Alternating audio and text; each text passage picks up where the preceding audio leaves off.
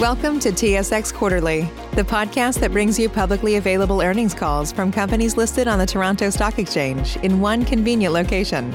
Gone are the days of looking through confusing websites. You'll find the important information right here. Enjoy the call.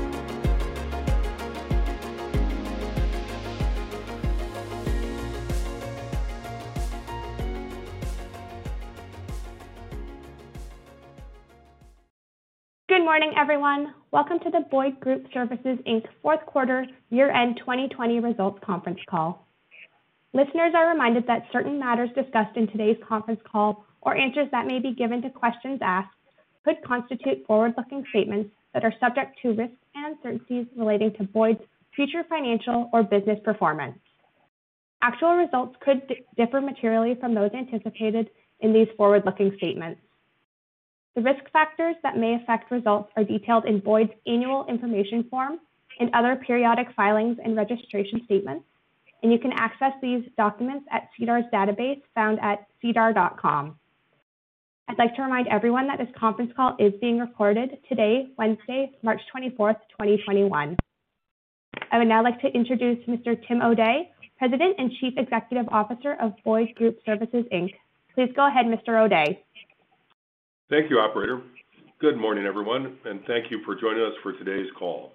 On the call with me today are Pat Pathipati, our Executive Vice President and Chief Financial Officer, and Brock Bulbuck, our Executive Chair. We released our 2020 fourth quarter and year-end results before markets opened today. You can access our news release as well as our complete financial statements and management discussion and analysis on our website at www.boydgroup.com. Our news release, financial statements, and MD&A have also been filed on SEDAR this morning. On today's call, we will discuss the financial results for the three-month period ended December 31st, 2020, provide a general business update, and discuss our long-term growth strategy. We will then open the call for questions. On January 22nd, 2020, we completed the conversion of the Boyd Group Income Fund to a corporate form, reporting as Boyd Group Services Inc., effective January 1, 2020. While this was an important change, it does not impact or change the underlying business or operations of Boyd. On January 2, 2020, I was appointed President and CEO of Boyd Group Services Inc., and concurrent with this change, Brock Bulbuck moved into the role of Executive Chair. We are now over a year into our transition plan, and it has progressed very well and as planned. Brock has provided me with great support, which has been incredibly helpful during the challenging times that arose during 2020. While the past year began as expected, near the end of the first quarter, the COVID-19 pandemic brought uncertain economic and business conditions.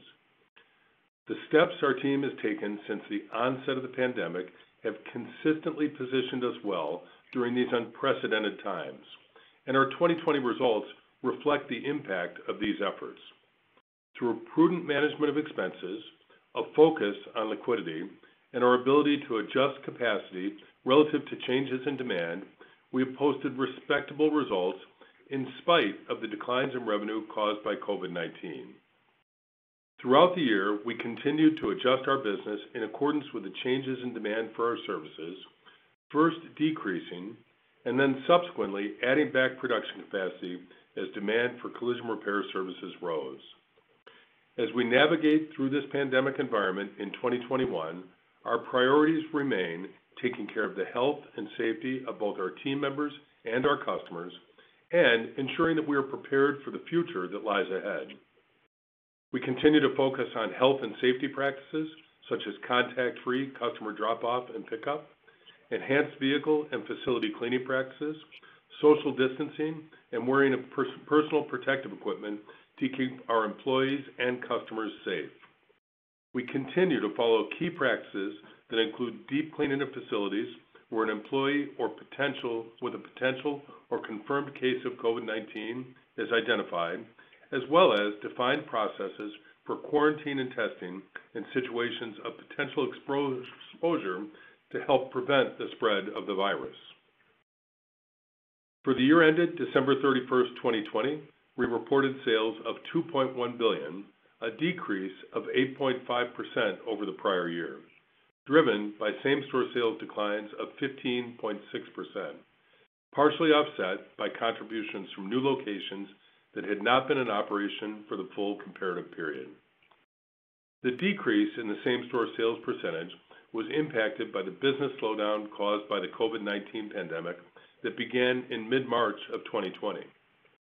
Same-store sales declines in Canada were significantly higher than same-store sales declines in the U.S., which reflects more significant restrictions as well as the continued slower economic reopening in Canada when compared to the U.S. Gross margin increased to 46% of sales compared to 45.4% in the comparative period.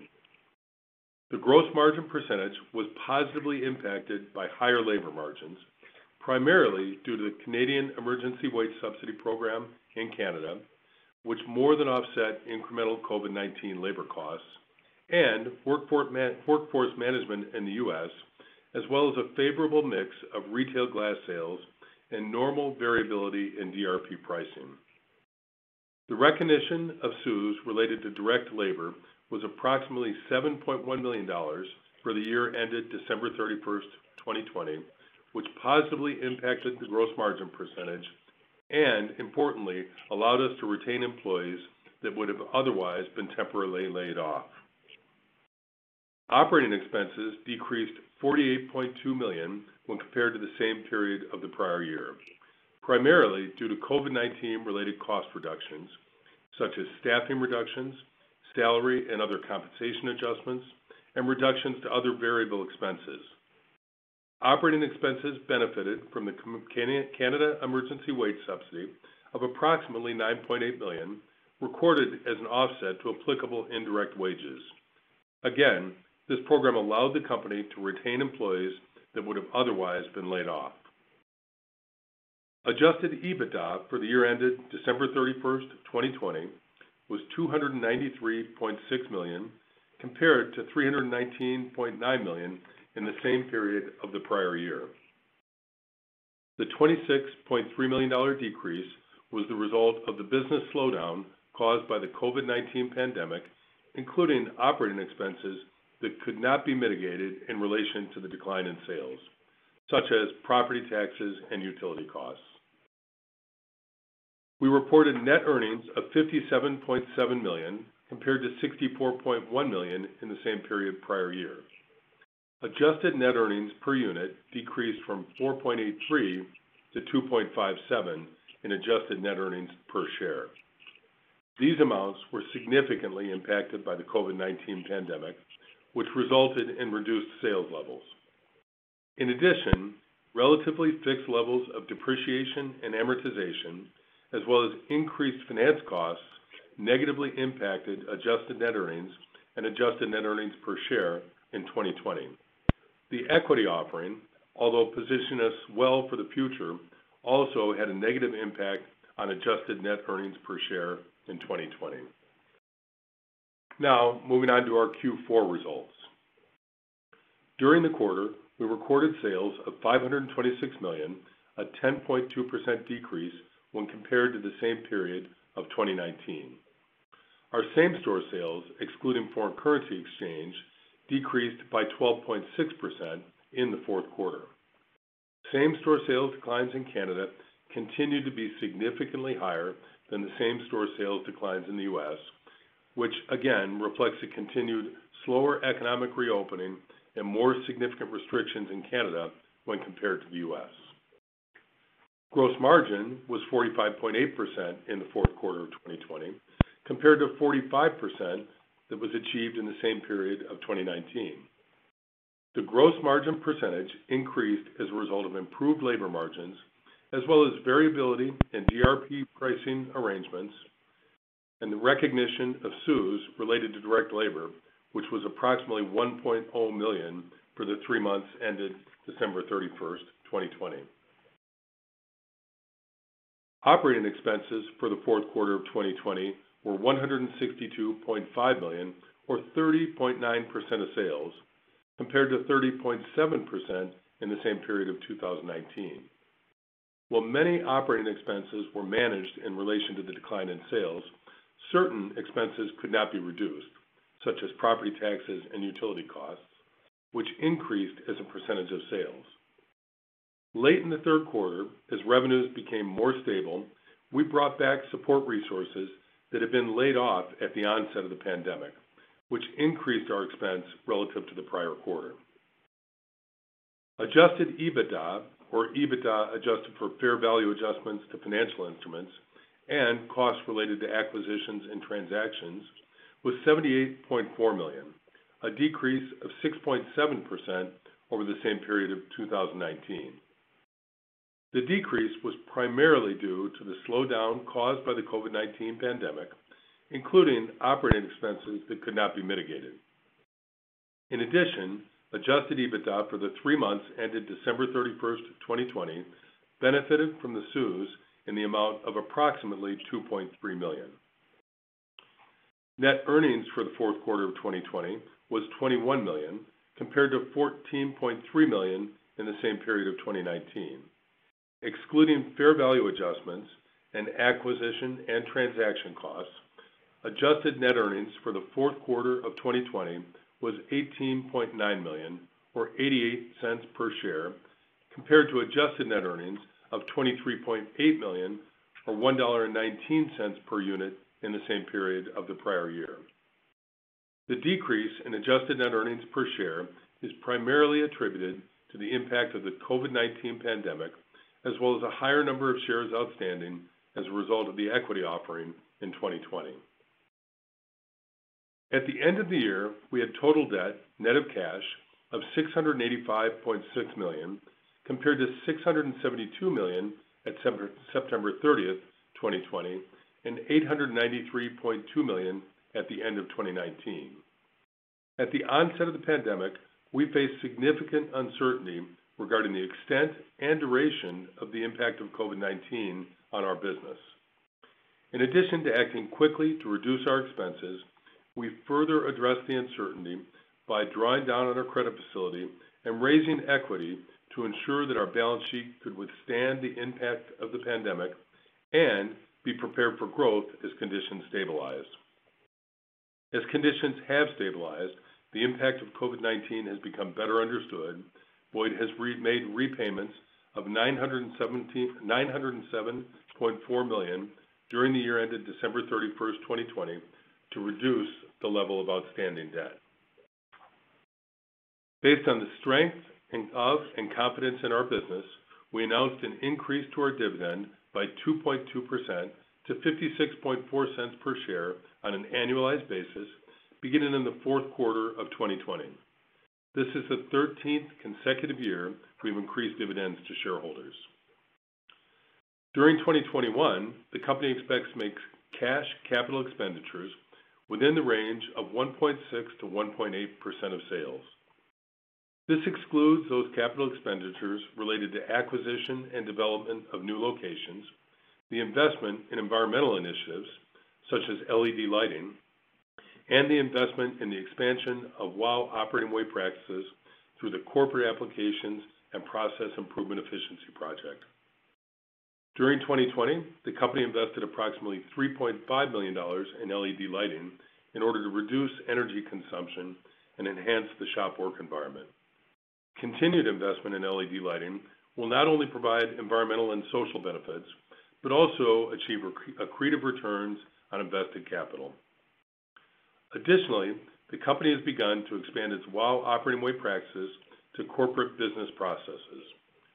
The related technology and process efficiency project will result in a total of $78 million invested over the next nine months and will also be expected to streamline various processes as well as generate economic returns after the project is fully implemented. This initiative began in the third quarter of 2020 and thus far has incurred approximately $2 million in capital costs. Thus far, we've been able to successfully adjust and manage through the challenging situation that has arisen as a result of the COVID-19 pandemic. Our efforts have continued to deliver strong operating cash flow during 2020, notwithstanding the substantial decline in the revenues caused by COVID-19. Following the pause on acquisition activity that began in late March, we resumed activity in mid-August of 2020. The company added 39 locations through acquisition, including one intake center, 10 locations operating as intake centers, and five startup locations for a total of 54 new locations. The COVID-19 pandemic continues to impact our business. Thus far, in the first quarter of 2021, same-store sales activity is at a similar level to that achieved in the fourth quarter of 2020. Canada continues to have tighter restrictions and slower economic reopening when compared to the U.S. This has had, and continues to have, a significant impact on same-store sales activity in Canada. These declines have been partially offset by the Canada Emergency Wage Subsidy, which has been extended to June of 2021. Boyd will continue to make applications under the program as long as eligibility criteria are met. However, amounts expected to be received in 2021 will be significantly lower than those recorded in 2020 due to program changes announced to date. In the U.S., sales activity has experienced variability throughout the various states in which we operate. Variability has been caused by different levels of restrictions by states, a significant surge in COVID-19 infections, and unusual weather events in southern states, which contributed to power outages in Texas. Certain operating expenses and personnel costs, along with the continued reduced demand for services, will continue to impact the levels of adjusted EBITDA that can be achieved during 2021. Overall, we are well-positioned to navigate through this challenging environment, and we remain committed to our five-year growth strategy, through which we plan to double the size of our business on a constant currency revenue basis from 2021 to 2025 based on 2019 revenues.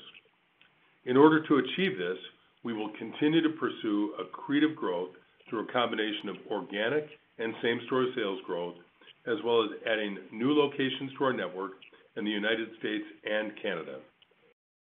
New location growth will continue to include single location acquisitions, as well as brownfield and greenfield startups and multi-location acquisitions. Additionally, to reduce volatility from exchange rates, effective January 2021, as previously announced, Boyd will begin reporting results in US dollars. Given that almost 90% of our revenues come from the U.S., this makes sense as an appropriate currency for reporting purposes. Despite dealing with the impact of the pandemic, we moved several other important initiatives forward in 2020 that we will build on in the coming years. We increased our focus on ESG with investments in energy-saving LED lighting, which reduces energy consumption and improves the work environment. We implemented updated diversity training and are preparing to establish broader diversity goals for our business. Our board is leading this and has committed to have at least 30% of our board be women within the next three years. As always, operational excellence remains central to our business model, and with continuous improvement in our WOW Operating Way, we continue to work to drive excellence in repair quality, customer satisfactions, and repair cycle times to ensure that the continued support of our insurance partners and vehicle owners. Additionally, the company has begun to expand its WOW Operating Way practices to corporate business processes, an initiative that began in the third quarter of 2020 and is expected to streamline various processes as well as generate economic returns. We also announced that Al Davis, who's been on our board since 2005 and served as our chairman for the past nine years, will not seek re-election to our board. I'd like to thank Al for his dedicated service and in particular, for his support and guidance to me over the past 15 months.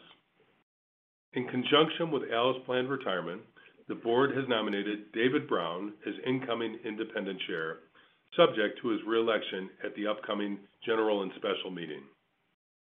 Additionally, Bob Espey CEO of Parkland Corporation, has been nominated and will stand for election to the board. I look forward to working with Dave as incoming independent chair and Bob as a new member of our board. In summary and in closing, I continue to be incredibly proud of our team, who have adjusted to the new environment and positioned us well for the future. We've been able to adjust our business to manage through this challenging situation. We continue to believe that there will be many opportunities that come from this crisis, both internal and external, and we've put ourselves in a good position to come out of this crisis as a stronger company. Our priorities remain taking care of the health and safety of our team members and customers, as well as preserving our financial flexibility and preparing for the opportunities that lie ahead. With that, I would now like to open the call to questions. Operator? Thank you. If you'd like to ask a question, please press star followed by the number one on your telephone keypad. To withdraw your question, please press the pound key. Your first question will come from David Newman from Desjardins. Please go ahead. Your line is open. Say goodbye to your credit card rewards. Greedy corporate mega stores, led by Walmart and Target, are pushing for a law in Congress to take away your hard earned cash back and travel points to line their pockets. The Durbin Marshall credit card bill would enact harmful credit card routing mandates that would end credit card rewards as we know it. If you love your credit card rewards, tell your lawmakers hands off my rewards. Tell them to oppose the Durbin Marshall credit card bill. Good morning, Morning, Tim. David. Pat Brock, how you doing? Good. How are you, David? Very good. Um, sunny days here. That's great. Uh, just looking at your uh, your your acquisition strategy overall, it seems like you've stepped up the intake in greenfield stra- strategy overall. So, um, as you look as you're looking out, is that going to become a larger part of your strategy going forward in terms of building out the intakes in greenfields? Yeah, I'd say it has always been a part of our strategy, but we will increase our emphasis on greenfield and brownfields as a part of the overall mix. Is there anything that came out of the pandemic? I mean, there's always a silver lining and everything, and, there's always an opportunity to kind of, you know, reevaluate who you are, the insights, looking at the strategy. Any learnings that you came out of the pandemic beyond the obvious in in terms of your forward long-term strategy? I don't really think it's changed our outlook on the long-term strategy. You know, I think we felt very good about our position as we went through the pandemic, that we had a a strong balance sheet that uh, allowed us to manage the business uh, effectively, but, you know, without the concerns that uh, a company with a weaker balance sheet might have had. But It really hasn't adjusted our perspective on the long-term opportunity that we have to continue to consolidate the industry. Okay, and last one from you guys. You know, obviously cheap financing right now. You know, as rates begin to climb, could you see more opportunities evolve in terms of picking up assets, either PE-owned or otherwise? Obviously, your 1 billion in dry powder puts you in a very, very unique uh, position in North America. So anything that you see not in your pipeline that might be heating up? Uh, we cannot make any forward-looking uh, statement, uh, David, but as you pointed out, we do have tremendous financial flexibility, and we have been actively pursuing acquisition opportunities. And As you pointed out, there are a bunch of PE-owned companies, and they do have a finite time frame to harvest their investments. So so There could be opportunities out there. Excellent. Thanks, gentlemen. Appreciate it. Thanks, David. Your next question comes from Chris Murray from ATB Capital Markets. Please go ahead. Your line is open. Thanks. Good morning, gentlemen. Um, Good morning, Chris. Just going back to your Q1 guidance, and maybe I'm just trying to understand this a little bit better. So you talked about same-store sales levels in line with what you saw in Q4. So should we be expecting that, uh, like, on an absolute basis or on a percentage basis? I guess is what I'm trying to make sure I understand. Uh, we were referring to what we've seen thus far in the quarter uh, on a percentage basis rather than a dollar basis. So that 12.6% type number is still trending out of Q4. Uh, that's great. Um, and then maybe just quickly back to David's question um, on the intake centers and the number that you've been opening. Um, is is the strategy around the intake centers right now? Is that something that you're just using um, part of a as a way to manage COVID, and the idea is down the road those will convert to actually full shops, or is that you know is the intent to have those intake centers remain as intake centers as you go forward? Chris, you, you may recall that this was a strategy that had been deployed by Assured in Ontario. Yep. Uh, and uh, had had been executed with good success at driving incremental revenue. Uh, so I would say our, our strategy is really piggybacking on what uh, we learned from Assured when they became part of our company. And, uh, I would expect it will you know, continue to be one of the tools that we have to grow our business going forward. Okay, that's fair. Um, and then just the last one for me. Um, Pat, the uh, you put up some preliminary uh, conversion uh, information for the change to U.S. dollars. Um, when should we be expecting any additional information on the 2020 numbers, just so we can update the models? Within the next two weeks. Okay. That's that's helpful. All right. Thanks, folks. That's all my questions. Thanks, Chris. Thanks, Chris. Your next question comes from Michael Doumet from Scotiabank. Please go ahead. Your line is open. Good morning, guys. Michael. Good morning, Michael. On the um, just on the same-store sales decline, any way you could break out the cadence so far in Q1? Because at the end of March last year, you disclosed organic declines were between 40 to 50 percent. So that should help ease the comp, right? Um, or is the reason why we're seeing a similar decline to Q4, um, you know, maybe relating to the U.S. storms in February? Just a little bit of color as to why that's not easing. I would say, you know, there certainly there was some impact from the storms. Uh, but if you you know, think back to the timing of when COVID hit, uh, it was really at about this time, uh, maybe slightly earlier when the pandemic was declared. We had pretty good inventory. So our quarter was not terribly impacted by COVID. It was really Q2 when the, you know, the significant decrease in inbound opportunities translated into large revenue reductions. I think Q2, our same-store sales were down a little over 35%, uh, and then began to recover in Q3 and then into Q4. So I think the, uh, you know, we're still faced with the COVID headwinds relative to what had been uh, fairly normal, a fairly normal environment, at least in terms of work in the shops, through pretty close to the end of last quarter, of the first quarter last year. Gotcha. Okay, that makes sense. And then on the operating expenses, uh, those were up sequentially, I mean, as telegraphed on the Q3 call. Just wondering if um, you still need to add costs back, um, any overhead, or if at this point, expense growth should generally trend with uh, with revenue. Well, we've uh, we've continued to to bring back resources as needed during Q4 and into Q1. Uh, but I think that uh, in the not too distant future, we'll have a pretty stable run rate on the expense side. Gotcha. Okay. Uh, and then just one last one. I mean, at the beginning of the pandemic, Tim, I think you talked about, you know, how government programs were supporting industry players, and uh, I was just wondering if that was your expectation into 2021. Um, and as it relates to M&A, I mean, has the bid and the ask spread somewhat narrowed between, I guess, what you guys are looking to buy for and what sellers are looking to sell. Just trying to get a sense for whether, you know, there's some pent-up M&A activity in 2021 that we can expect to see. Uh, I think there's plenty of opportunity out there. Uh, we don't really comment on valuation, so I can't really make a statement on that. But we see uh, ample activity available to us in the marketplace to compete for. I think we have we have talked, and the market has seen that there are other private equity-backed players out there as well. But but we we feel very good about our opportunity to to meet our five-year plan. Perfect. Thanks, guys. Thanks, Michael. Your next question comes from Steve Hansen from Raymond James. Please go ahead. Your line is open. Good morning. Yeah, good morning, guys. Uh, just a couple follow-ups on the earlier themes, if I may. The first one is, you know, Tim, just simplistically, you know, why not go faster? You know, I'm just curious here. We've seen, you know, a number of what I'll call super regional MSOs sort of evolve here over the last six to eight months that have been going at a pretty brisk pace on the M&A path. And you guys have started to accelerate uh, admittedly, but I would still suggest relative to your liquidity profile, it's been relatively slow. So just maybe what's holding you back?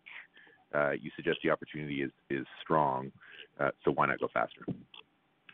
Yeah, I think that what I've seen over the years, Steve, is when businesses have gotten ahead of their capacity to integrate effectively, they end up stumbling and then uh, suspending growth for a period of time.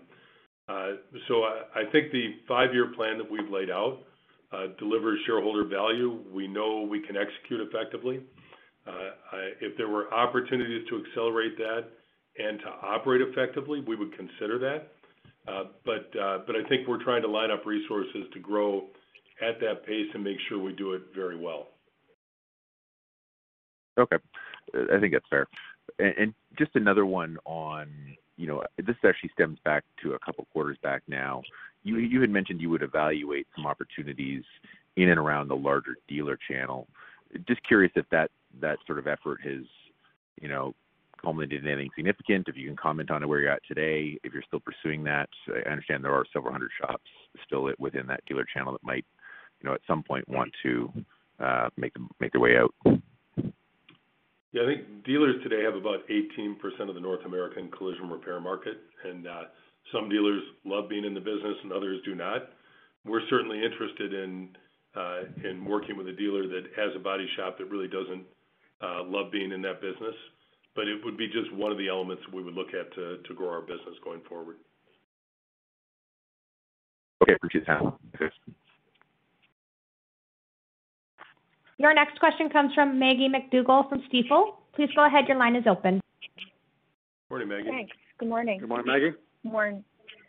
Morning, everybody. Um, so first off, uh, just wanted to circle back on on something that a couple of others have already touched on a bit. Um, the increased focus on greenfield and brownfield versus M&A. Is there um, an underlying reason for that in terms of market conditions, or perhaps you're looking at sort of a map and seeing, you know, you'd like a larger facility or one with newer equipment in a specific region and filling a hole? Um, and I'm just guessing. Uh, so, so any color you can give us in terms of why that approach today and um, how we should be thinking about, secondly, the economics of greenfield, brownfield versus uh, acquisition. Yeah, I think anytime we've decided that we would like to enter a market, we would look at the uh, the way that makes the most sense for us to enter the market.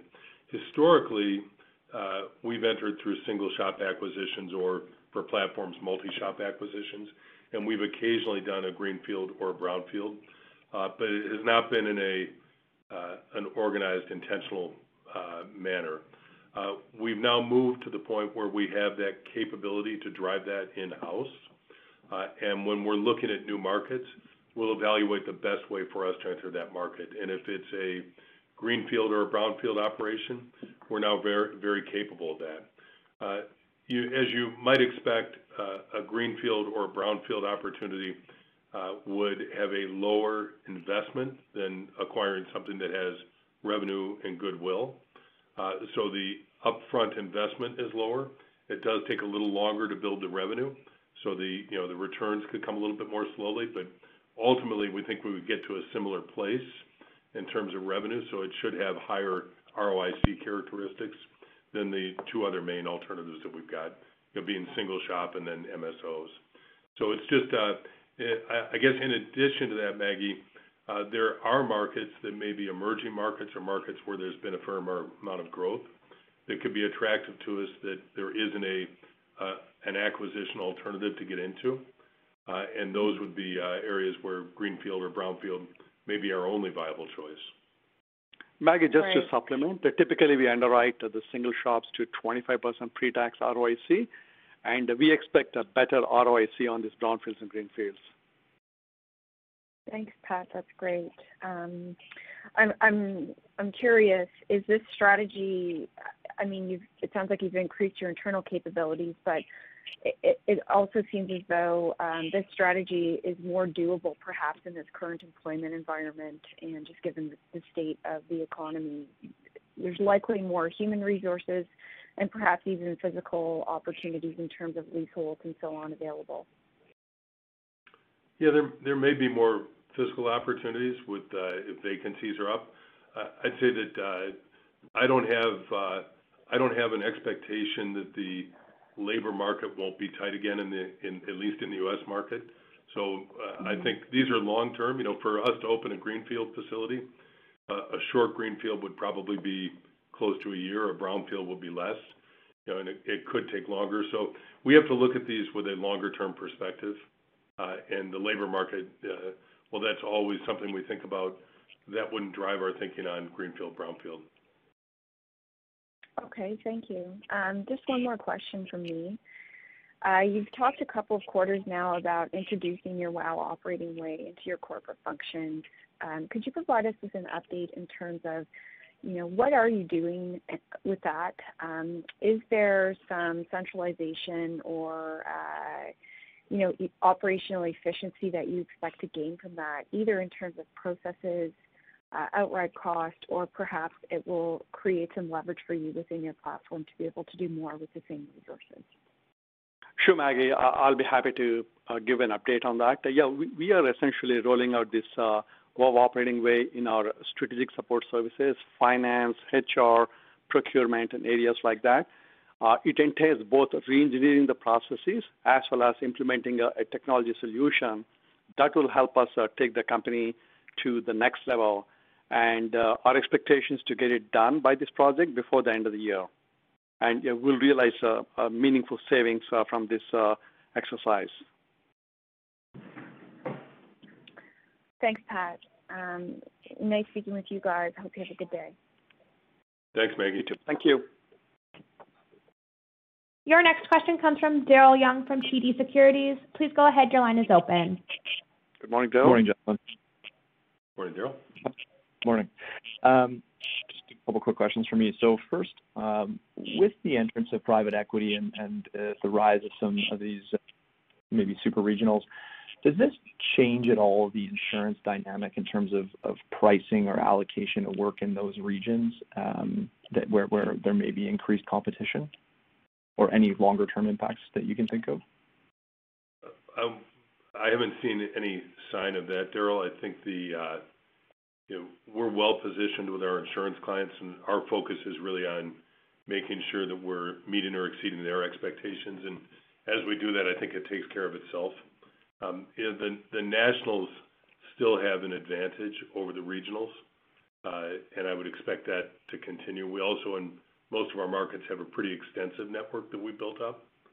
But uh, you know, it's still competition, but uh, uh, our relationship with the insurance carriers doesn't seem to have been impacted by it to date. Gotcha. Okay. And then on the margin front, historically, I think you've said same-store sales has been one of the biggest drivers of the historic 30 to 50 basis points of margin improvement.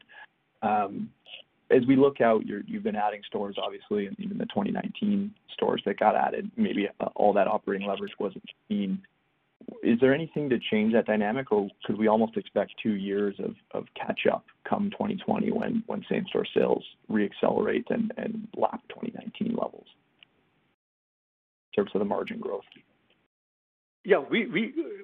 Our expectation is now that uh, we'll uh, go back to getting more same-store sales growth. And with that, we do have the operating leverage. And so we are optimistic about uh, getting those things uh, as uh, business conditions stabilize.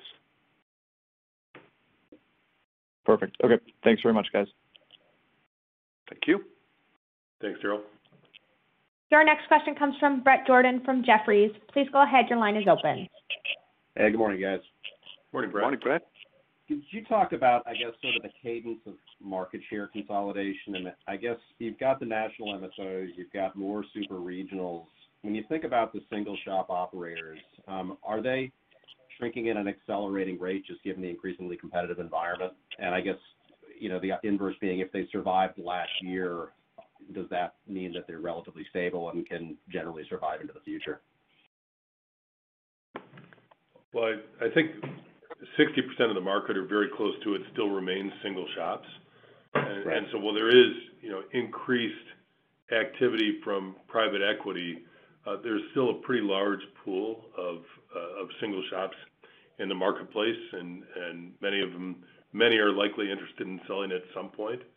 Uh, so I think the there probably will be maybe a more rapid absorption of some of those single shops. Uh, but you also see companies focusing on, you know, developing as well, uh, such as we're doing. Uh, so I think the uh that should help to keep prices rational for that, because we do have alternatives to get into markets. But I do think that there could be some, you know, further acceleration as a result of the regional players coming in with private equity money.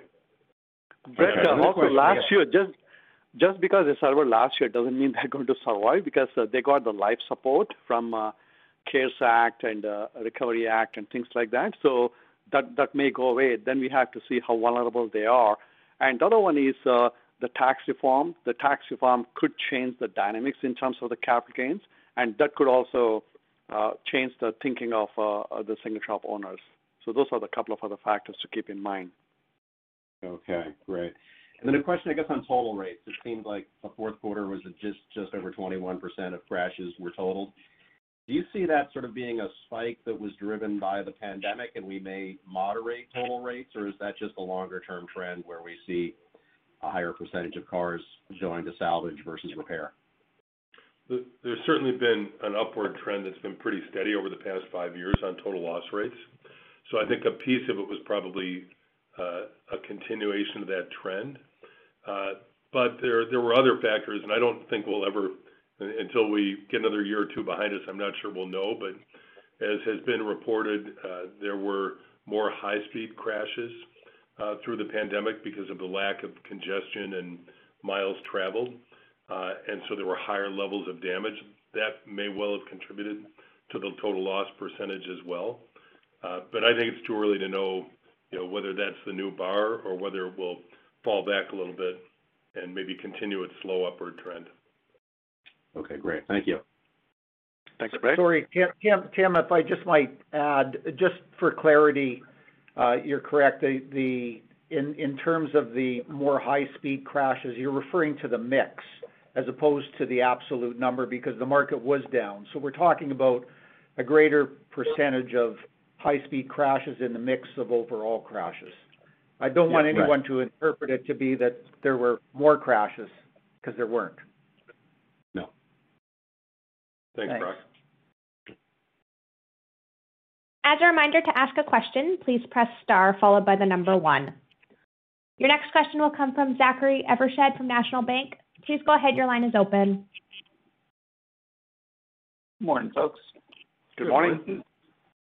I was hoping you could give us a little more commentary on maybe how long Texas locations were offline due to power outages, Uh, whether you're seeing any kind of offset from additional collisions due to the severe winter weather, and maybe the magnitude of the impact on operations in other southern states. Uh, it wasn't material enough for us to disclose separately. Um but we did have locations that were shut down for multiple days. Uh, there was also some supply disruption, suppliers that couldn't get to us or didn't have employees out on the road Uh, that created, you know, production shutdown or production issues. Um, uh, the storms that hit the South weren't isolated to Texas. Uh, it hit most of the southern states. And as many people will appreciate, many of the southern states in the U.S. are really not set up well to handle ice and snow on their roads. They don't have the equipment to mitigate it and make the roads passable. So, uh, unfortunately for the collision industry, when those types of events happen in those environments, most people choose not to drive. So it it really uh, doesn't create the same type of increased demand that we would get in northern markets, where people are comfortable driving in that and the uh, municipalities have the equipment to clear the roads. That's helpful. Thanks. And then separately, we were talking about miles driven making a comeback, but the traffic patterns, the concentration in rush hour traffic that drives a pretty big proportion of collisions, not quite there yet. For your own internal projections, when do you assume traffic patterns normalize? We we aren't really making any. Proj I mean, we, we may noodle around with that internally, but we don't disclose our projections on that. Fair enough. And then one last one. As the insurers seem to be directing traffic to larger operators first, are you seeing an uptick in smaller owner-operators looking to sell? Uh, I don't know if I'd characterize it as an uptick, but uh, we're confident in our ability to achieve our growth plan based on, you know, what we see in our pipeline and how we're managing our pipeline. All right. Thank you. I'll turn it over. Thank you. Our last question will come from Steve Hansen from Raymond James. Please go ahead. Your line is open. Yeah, just one quick follow-up, guys. I doubt it's an issue as yet, but just noticing that we're seeing some auto production lines start to cut production on chip availability. Does any of that impact the repair supply chain at all, or has it yet? I know collisions are down, but just wondering if there's any shortages of materials eh, within the system. Thanks.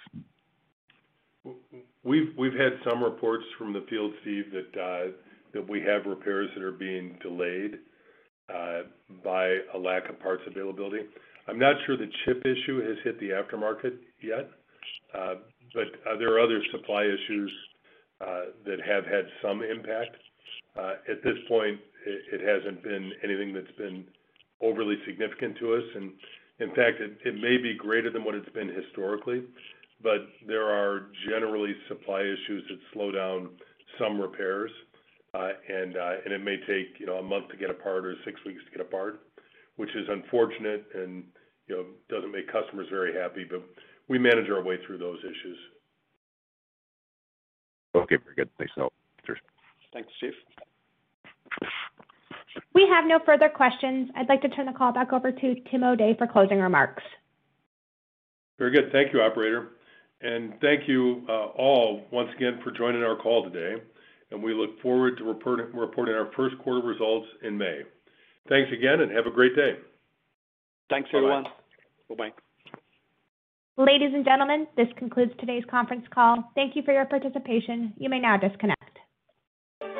Say goodbye to your credit card rewards. Greedy corporate mega stores, led by Walmart and Target, are pushing for a law in Congress to take away your hard earned cash back and travel points to line their pockets. The Durbin Marshall credit card bill would enact harmful credit card routing mandates that would end credit card rewards as we know it. If you love your credit card rewards, tell your lawmakers hands off my rewards. Tell them to oppose the Durbin Marshall credit card bill.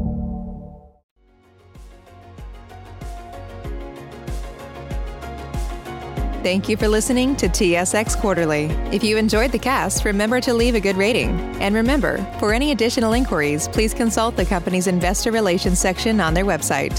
See you next time.